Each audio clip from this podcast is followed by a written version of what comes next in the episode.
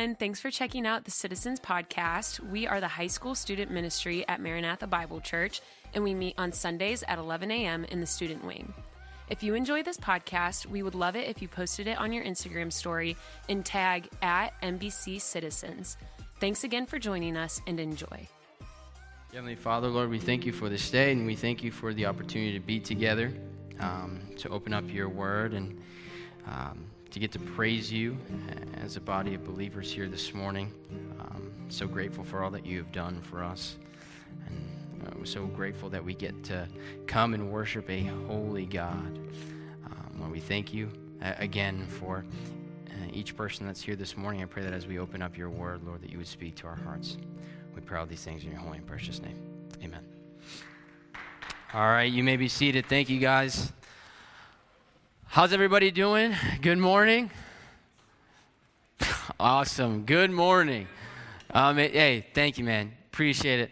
Hey, this morning, um, I want to start off uh, with a quick illustration, and I want you guys to use your creativity and try to, uh, you know, imagine yourself, envision yourself in this position. But think of you uh, getting into a lunch line, if you may.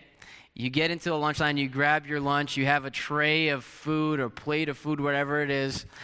And the next thing you do after that is immediately you look to your friends. You look and you try to find the group of people that you always sit around, that you like sitting around, your friends. Um, and you obviously sit down and enjoy your lunch. Now, imagine in that moment you're looking around, right? Doesn't matter whether it's a camp, whether it's at school. Most of us, I think, can relate to that feeling. You're looking around, but you don't see your friends. And so what happens is you just sit down with maybe some kids that you kind of know, kids that you don't often sit with, but you sit down with them anyways. Uh, it's better than sitting alone, and nobody wants to do that. So you go and you sit with these people. Um, however, like I said, these aren't the people you necessarily hang around all the time. These might be kids that um, you know, perhaps in society's eyes, aren't the most popular kids. These might even be kids from church that you might sit around.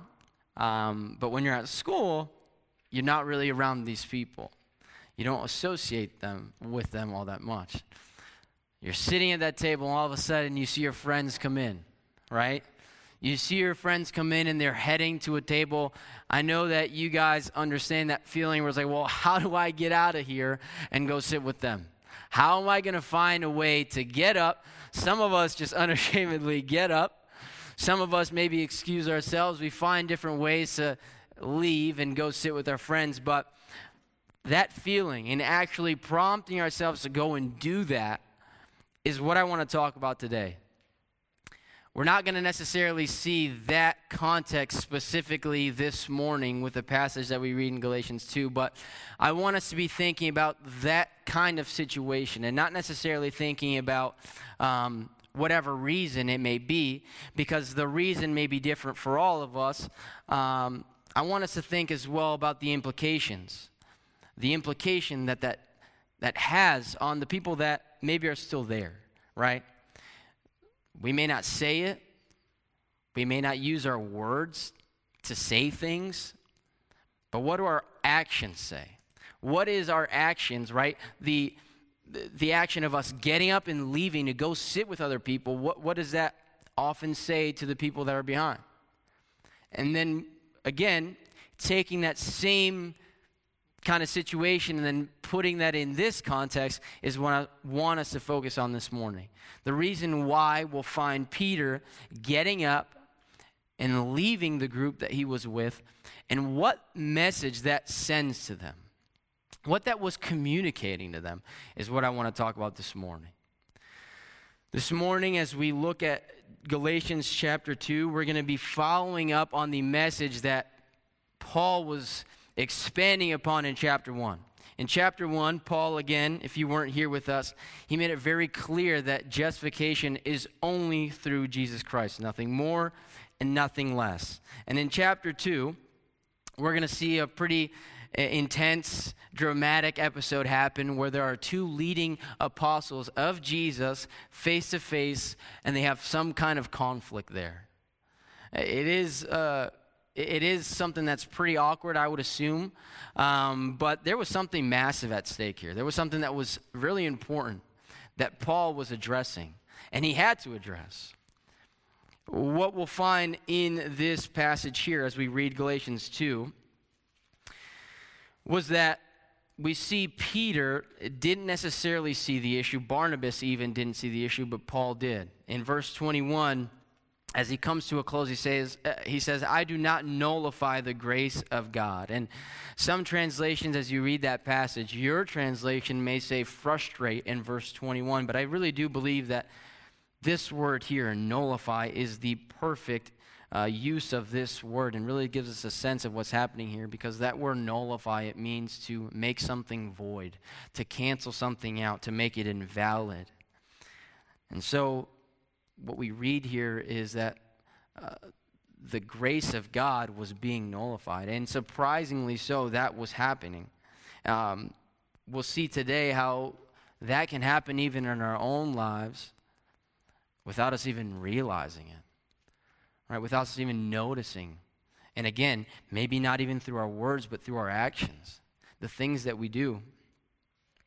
And it's important for us to have people like Paul people with courageous voices, people who are calling us back to the true doctrine that we find in God's Word and what we believe in abundant lives. And we see in this passage this confrontation take place. A confrontation that addresses this idea of legalism, which is another word we often hear when we're uh, at church. Uh, legalism really is the dependence on moral law. People who are legalistic. Um, we see how sometimes there's this human issue that happens here, even, uh, where we, again, as we read in chapter 1, combine the two.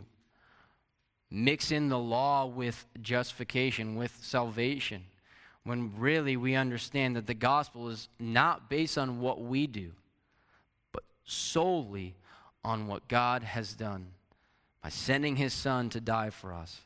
It is Jesus who makes us righteous, not ourselves. So again, we see that he addresses this that justification is by faith alone, and therefore it is above legalism. Um, you know, we're not protected against that idea, we're not immune or prone.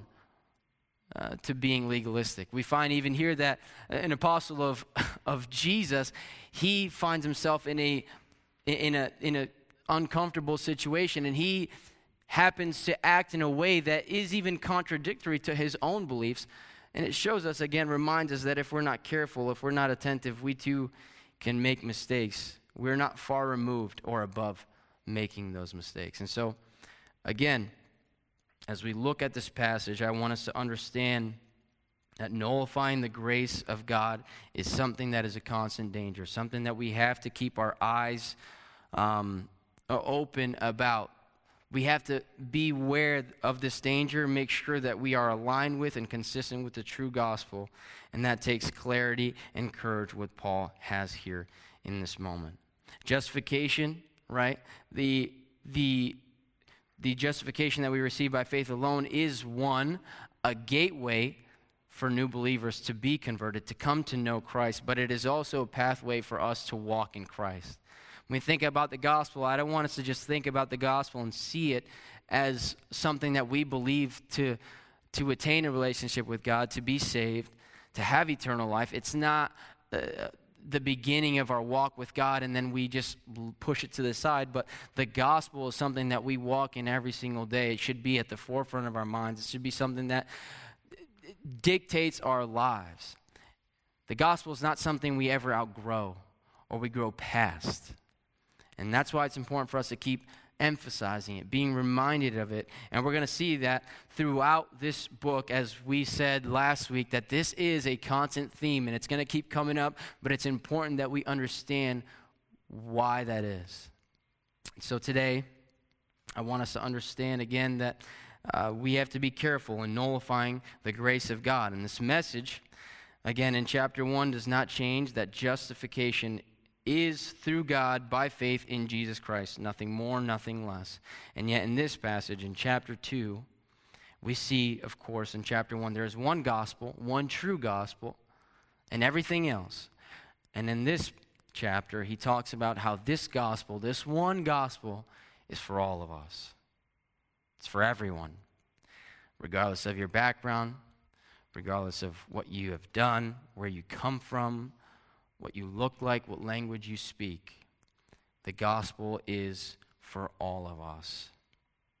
It's not about what we do, it's not about the things, like I said, that we um, believe that make us righteous, the acts that we do. It's all about what Jesus has done. And that invitation is open for everyone. And in this case, to Jews and to Gentiles. Follow along with me, if you will, in verse 11 of chapter 2. This is what Paul says. but when Cephas came to Antioch, and Cephas, just want to stop right there real quick. Cephas is, again, Peter. Uh, Cephas is just uh, his name in a different language. It means stone in Aramaic. Peter means stone in Greek. Um, but Cephas, when you see that, he is talking about Peter, the disciple of Jesus. Um, this is what he says. But when Cephas came to Antioch, I opposed him to his face because he stood condemned. For before certain men came from James, before they came from Jerusalem, he was eating with Gentiles. But when they came, he drew back and separated himself, fearing the circumcision party. And the rest of the Jews acted hypocritically along with him, so that even Barnabas was led astray by their hypocrisy. But when I saw their conduct, I was not, uh, was not in step with the truth of the gospel. I said to Cephas before them all, If you, though a Jew, live like a Gentile and not like a Jew, how can you force the Gentiles to live like Jews? We ourselves are Jews by birth and not Gentile sinners. And yet, we know that a person is not justified by works of the law, but through faith in Jesus Christ. So we also have believed in Christ Jesus in order to be justified by faith in Christ, and not by works of the law, because by the works of the law no one will be justified. But if in our endeavor to be justified in Christ, we too were found to be sinners, is Christ then a servant of sin? Certainly not. For if I rebuild what I tore down, I prove myself to be a transgressor. For through the law I died to the law, so that I might live for God, to God. I have been crucified with Christ. It is no longer I who live, but Christ who lives in me. And the life I now live in the flesh, I live by faith in the Son of God, who loved me and gave himself for me. I do not nullify the grace of God, for if righteousness were through the law, then Christ died for no purpose. The three questions I want to look at today as we expound on these few verses here is one, what's the gospel? What's the problem? And what's the solution? Hopefully, we'll look at each and every one of us uh, of those things this morning. And first, of course, we're going to be starting by asking that question: What's the gospel? The gospel we find in verse 16. And again, we've already talked about this a few minutes ago and have opened up with speaking about the gospel. We find it here again in verse 16. Yet we know that a person is not justified by works of the law, but through faith in Jesus Christ. So we also have believed in Christ Jesus in order to be justified by faith in Christ and not by works of the law, because by works of the law no one will be justified. Free justification in which we are made righteous in the eyes of God is something that we should desire to share with other people. Something that we should aspire to, um, to, to communicate with others, the people we care about, the people that we love. As a matter of fact, we have that calling, we have the command. We should stand with Paul in the sense that we understand that the all sufficient Jesus Christ has justified the ungodly. And you might ask yourself, well, how can I be right with God? The only way we can be right with God is through faith in Jesus Christ and what he has done on the cross for us, where he lived a perfect life, the life that we could never live, and he died on the cross for us. And then three days later, he rose again. Now he is seated at the right hand of God, and, and, and God no longer sees those who believe in him as sinners, but he sees that righteousness of his Son imputed upon us. It's almost as though we'd never sinned or we've not been a sinner. Not because we haven't, because we are sinners. But again, because God sees his Son. When he looks down at his children, when he sees believers, you and I, he sees his perfect Son the one who is perfectly obedient on our behalf. And all we have to do is accept that free gift of salvation with believing hearts. Justification is an act of God's free grace. And it's something we can rejoice in because we know God is satisfied with all of his people, not by anything we have done, not even because of our own faith, but only because of the all sufficiency work of Jesus, which we receive by faith. That is the gospel. That is the gospel that Paul believes, Paul, the gospel that we understand, and even as we will continue to read, the one that Peter knows. But as we continue to read, again, we find in this passage here a problem. And as we get to the problem, we find in a few of these verses that the church in Antioch was largely a Gentile church, right? Most of that church was made up of Gentiles, but there was a mixture of Jewish people and Gentiles, these non Jewish people. And here, we see that the early believers are having what is understood to be and known as a love feast. And this typically happens, God bless you. This typically happens in connection with, in conjunction with the Lord's Supper. And so when they're having this feast and they're celebrating before the Lord's Supper, the Lord's Supper, a problem arises. There's a, there's a complication that happens because of these Gentile believers. Right? Gentile believers, they were accustomed to eating what? They were accustomed to eating uh, foods that had been sacrificed or had been offered up to these idols.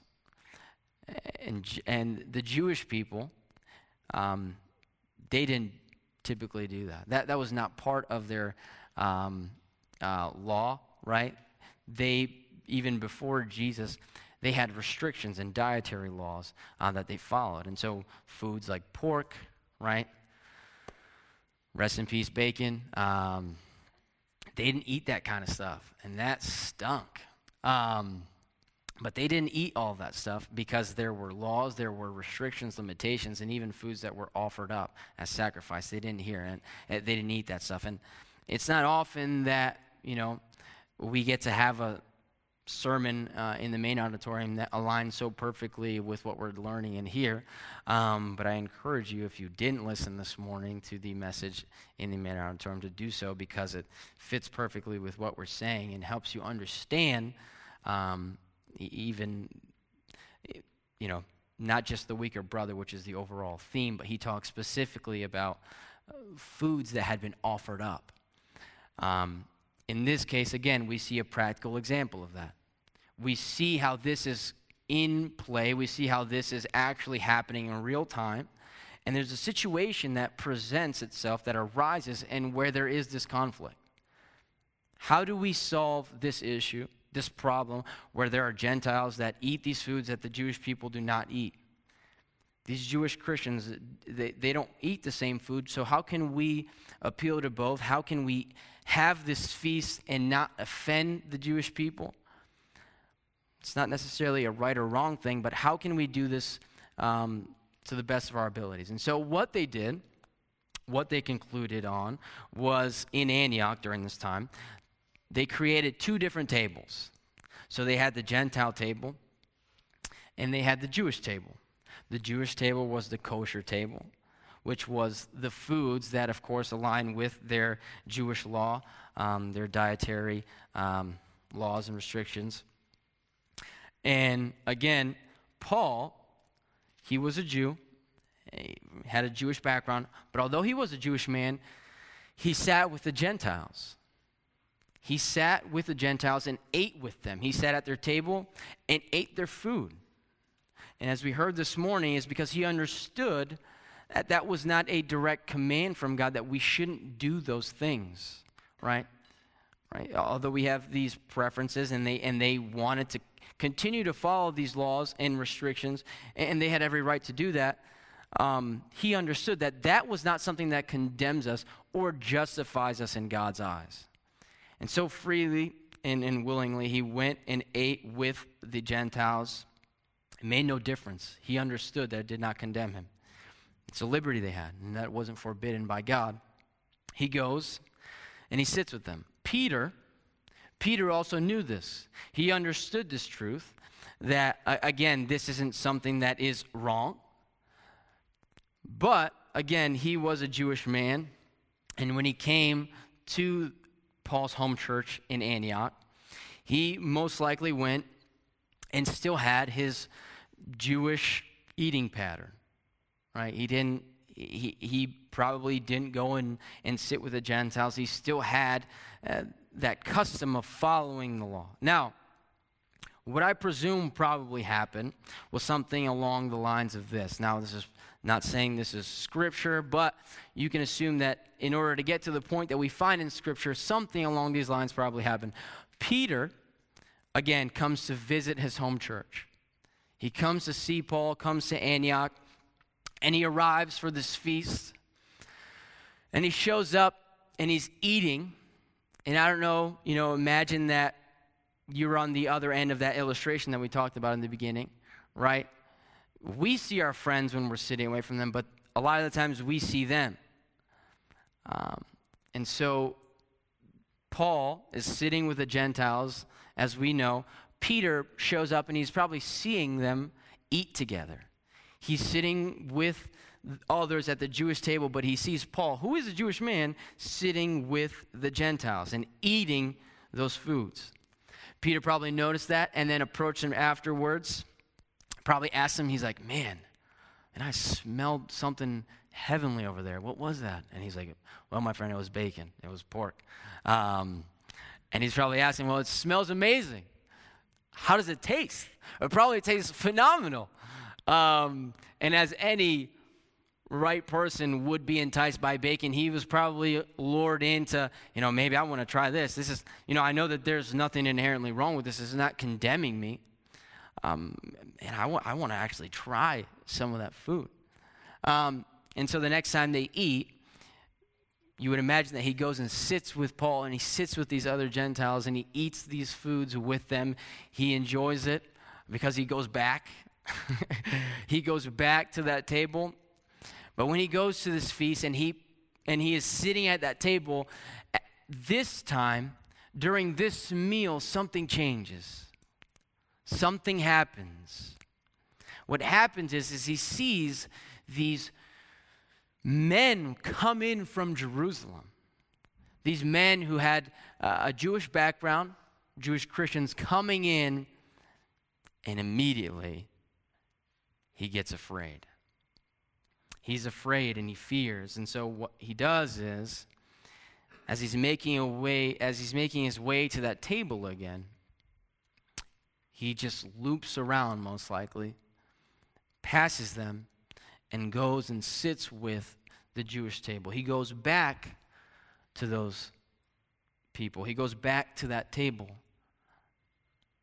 And I want us to notice why that's not necessarily a wrong thing to do, but the reason he does is.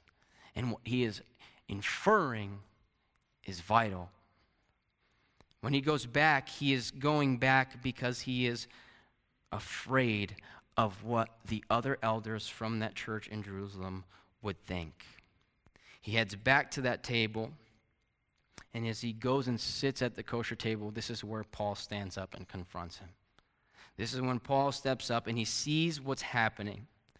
And he says something when we read in verse 16 and verse 14. Or the truth is, Peter eating at either table, again, is totally fine. There's not a right or wrong in this case, eating with the Gentiles or the Jewish people, but leaving the Gentiles out of fear for the elders to go back to the kosher table is saying something to the Gentiles. And what it's saying to the Gentiles is this this table is wrong, and this table is right. He didn't use his words, but through his fear and based on what he thought they would think, he was submissive to that instead of understanding what God really says. And he says, okay, well, through his actions, this is not the place I should be. I should be over here. This is the right table. And he doesn't necessarily verbalize that, but his actions communicate that. And in verse 14, we read this problem. It says, But when I saw their conduct was not in step with the truth of the gospel, I said to Cephas, again, Peter, before them all, If you, though a Jew, live like a Gentile and not like a Jew, how can you force Gentiles to live like Jews? And at the very end, he says, I do not nullify the grace of God, for if righteousness were through the law, then Christ died for no purpose. You see, believers, we often have differences when it comes to the law of God, and to some degree, uh, that happens within different denominations. That happens even within our church, right? As we talked about this morning with people and their convictions and their understandings and their interpretations. But one of the things that we should be very clear on and not have any questions or um, even, you know, opposing views on is the law of God and the righteousness of the gospel and how they largely differ from one another. There is room for debate when it comes to certain things uh, within, within the things that we see in Scripture, but this is not something that, that we should have debates about. This is a completely different matter the gospel, the grace of God.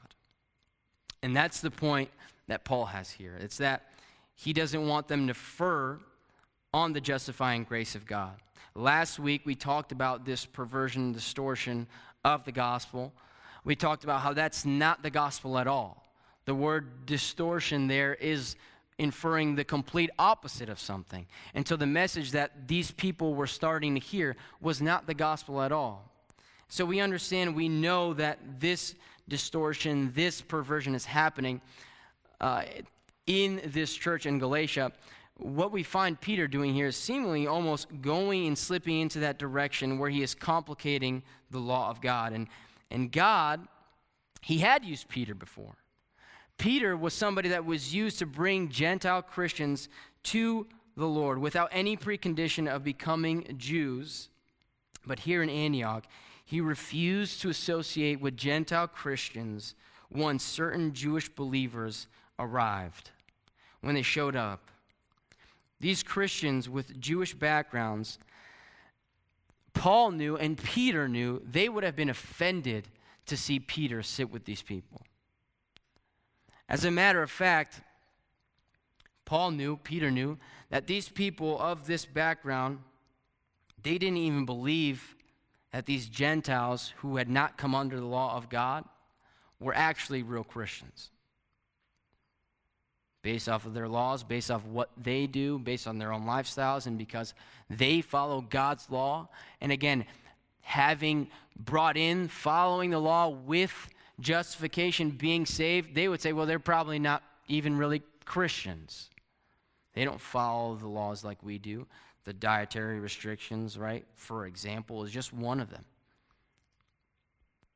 But These people, these people did not believe that they were Christians at all.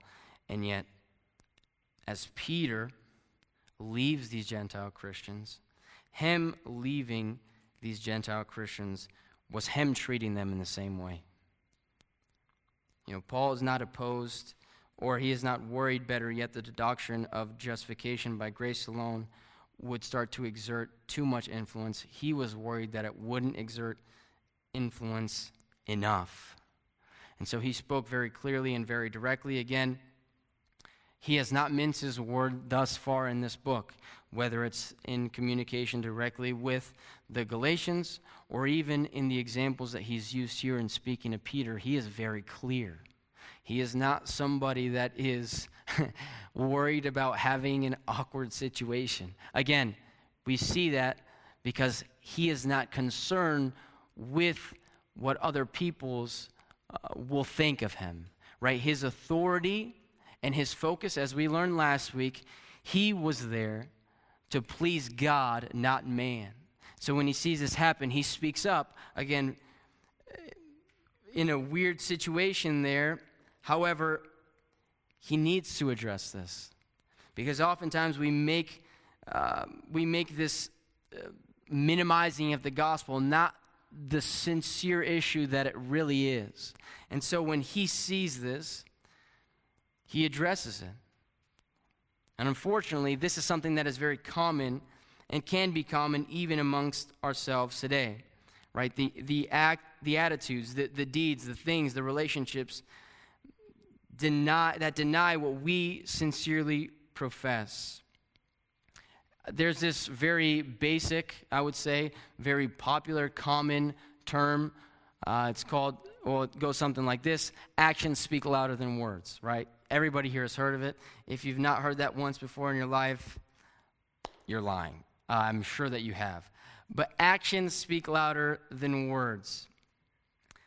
We can defeat the advance of the gospel despite how well we understand God's word by the kind of people we are and the kind of conduct we display, especially with our relationships with one another. Peter, if you go back a little bit in the Bible and you go to Acts, in the book of Acts, in chapter 10, he understood that Gentiles were equally as acceptable before Christ through a vision that he has. If you go there and you'll see that while he was in Caesarea, while he is there, he sees Gentile believers as equal in all of their Gentileness, if you could say, because Jews or because Jesus alone was enough. And so it didn't matter if, uh, if you were Jewish, it didn't matter if you were a uh, Gentile, whatever background you were from, he understood Jesus was enough. And that gospel was for all. They tried to give him special honor when he was there. They came before him, and he was a disciple of Jesus. He was a follower of, of, of Jesus. He was an apostle. He was a Jewish man, and they bowed before him. They tried to honor him because he was a Jew. And they tried to clean his feet as he entered into the Gentiles' home. But despite the, despite the customs, despite what was normal then, right? How the Jewish people would never actually step foot in a Gentile home, he, he, he, he walks right in. He comes in because he understood that we are all on the same level when it comes to us standing before God. And we read that in Acts chapter 10 again, and I'll read the verses for you. When Peter entered, entered, Cornelius met him and fell down at his feet and worshiped him. But Peter lifted him up, saying, Stand up, I too am a man. As he walked with him and talked with him, he went in and found many persons gathered. This wonderful new unity of believers in Christ alone was obvious to him, but somehow in Antioch, he's lost sight of that. And in verse 12, we see, For before certain men came from James, he was eating with Gentiles. But when they came, he drew back and separated himself, fearing the circumcision party. Again, these men who followed the law, who are coming from Jerusalem. His behavior does not display that there is one body, one spirit, and one Lord. When we go back to the Gospels, we find that he denied Jesus three times because he feared what would happen to him physically, right? He fears what would happen to him with his association with Jesus. Now we see that he fears his reputation being affected. And with his actions, he implies there are two levels of justification super justification for believing Jews, and a sub justification for believing Gentiles. Peter in Antioch is ironically rebuilding the walls of exclusion that he had broken down in Caesarea in Acts chapter 10. When he understands that God, we are all equal in his eyes, he understands that and believes that. And now, when we find him in Antioch, he's no longer, no longer living that out. His understanding and his beliefs, we don't see that come into play because his attitude is fear driven. Now, the problem here is not rudeness, and the solution is not being nice. It's not the problem here. It's not, oh, the, the, the, solution is, oh, go sit with these people. And just go be nice to them. We have to be nice to everybody. That's not what the problem is here. What he is saying is that Gentile justification was inferior to Jewish justification, and that everyone would naturally have to get used to that and that there was two tiers of the body of Christ. The Jewish people were above everybody, and everybody else was below. That's the insinuation here. And that's why Paul says what he does. That's why he is so firm and, and, and passionate about what he says. That unless, of course, those Gentiles would add to their justification by following the law, that they would then be justified in that same level. If, if the Gentiles also got up and ate at that kosher table, now you are justified. Okay, now you are right with God. If you're going to eat here at this table and eat these things, follow the law of God, okay, now you're a Christian. Now you're following Jesus. Now you are accepted by Him. That was the problem. Paul says, But when I saw their conduct was not in step with the true gospel, I came before them all. And he says this if you, though a Jew, live like a Gentile, not like a Jew, how can you force the Gentiles to live like Jews? This psychological power of exclusion that Peter is talking about is important for us to understand, right? This almost psychological forcing on people and pressuring them. I don't know if you've ever been on an airplane before. Who here has ever been in uh, first class? All right. Well, wherever you are, I'm going to I'm going to follow up with you after this message. Um, get your contact. Next time you fly and you have any spare tickets, let me know. Um, listen, even if you've never flown in first class, you know what I'm talking about. You pass through first class and you see first class, and what do you want to do? You want to sit in first class. It is quite the experience. I've never done it myself, but I would assume that most people that are sitting in first class, having been offered uh, the opportunity, anybody else would willingly go to first class. First class, right? It's not something most of us have experienced. However, I will say that if you have experienced it, you probably don't ever want to fly any other way because you know what it's like. Now, when it comes to this this exertion of, of pressure, expectation for other people, right? In order to make a man or a boy covet a thing, it is necessary to make it difficult to attain. That's, that's something that is a, a, a quote, a, a pretty common understanding. I don't know if you've ever experienced that personally, but uh, some of you are probably driven and are driven by having to work towards something and attaining that thing, making it difficult. You enjoy that. But we see here that we can rejoice in the full stature of Christ and that it is easy to attain, that by faith alone, anyone who needs Christ can receive it. Right? This hierarchy thing, when we talk about not offering any levels, um, first class, for example, it is appealing, right? Because it appeals to our pride, it appeals to our insecurities. And so, if a Jewish person would to offer, right, these different levels, although they're not saying anything, just the representation of that separation is gonna is gonna change the way the Gentiles think. Even though Paul doesn't or Peter doesn't say anything, if they're gonna be thinking about this separation that, that is taking place, this divide. Um, and we think about our own churches, when we think about separation within our churches and, and, and the struggles that we have with others, you know, saying, oh, well, my church is better because we have this, or my church is better because we have that. We're more modern. More churches will maybe say, well, I'm, I'm glad that we're more traditional, wh- whatever it may be, but we find that this rift often happens. That there's these levels and these tiers. Oh, th- we're better in this, or we do that. I don't want us to see this place uh, as a place where we improperly demand anything from anybody that we're asking you to do things in your own walk with God that has nothing to do with God is actually saying. And if you felt that you've been pushed to do something or that you feel like um, maybe you can never achieve um, that level. Maybe you feel, oh, I'll never measure up based on what I hear or based on what I read. I want to let you know that you are received and that God does love you. Because it's not what we do, it's not the law that we follow, it's not the things that we can do to earn justification or to find favor in His eyes. It is all that Jesus has done for us. And that is the solution.